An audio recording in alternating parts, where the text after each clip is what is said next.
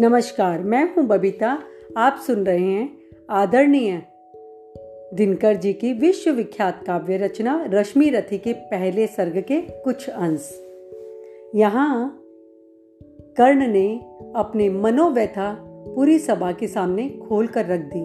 वो बताना चाहता है, मैं जाति से निम्न हूँ तो क्या हुआ?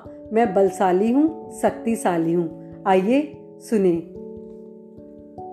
पूछो मेरी जाति शक्ति हो तो मेरे भुजबल से, रवि समाज दीपत ललाट से और मेरे कवच कुंडल से। पढ़ो उसे जो झलक रहा है, मुझमें तेज प्रकाश, मेरे रोम रोम में अंकित है, मेरा इतिहास। अर्जुन बड़ा वीर छत्री है तो आगे आवे छत्रित्व का तेज, जरा मुझको भी तो दिखलावे।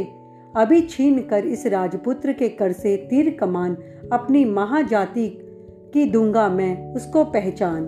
कृपाचार्य ने कहा, व्यर्थ, तुम क्रुद्ध हुए जाते हो। साधारण सी बात, तुम भी समझ नहीं पाते हो। राजपुत्र से लड़े बिना होता हो अगर अकाज। अर्जित करना, तुम्हें चाहिए पहले कोई राज। कर्ण हतपत सतनिक, मन ही मन कुछ भरमाया। सह न सका अन्याय, सुयोधन बढ़कर आगे आया। बोला, बड़ा पाप है करना, इस प्रकार अपमान। उस नर का जो दीप रहा है, सचमुच सूर्य के समान। मूल जानना बड़ा कठिन है नदियों का, वीरों का। धनुष छोड़कर और गोत्र, क्या होता है रणधीरों का? पाते हैं सम्मान केवल, तपोबल से। भूतल पर सूर जाति जाति का शोर मचाते, केवल कायर और क्रूर। किसने देखा नहीं कर्ण जब निकल भीड़ से आया, अनायास आतंक एक संपूर्ण सभा पर छाया। कर्ण भले ही सूत पुत्र हो अथवा स्वपच चमार मलिन मगर इसके आगे सारे राजकुमार।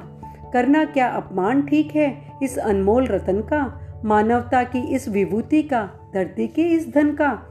बिना राज्य यदि नहीं वीरता का, इसको अधिकार तो मेरी यह खुली घोषणा, सुने सकल संसार।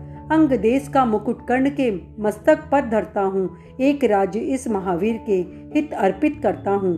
रखा कर्ण के सिर पर उसने अपना मुकुट उतार। गूंजी रणभूमि में दुर्योधन की जय जयकार। कर्ण चकित रह गया। दुर्योधन की इस परम कृपा से फूट पड़ा। मानो कृतज्ञता के भर उसे भुजा से। दुर्योधन ने हृदय लगाकर कहा, बंधु हो शांत, मेरे इस श्रुदोपहार से क्यों होता उद्भांत? क्यों होता उद्भांत? थैंक यू नेक्स्ट सुन पाएँगे आप नेक्स्ट पॉडकास्ट में।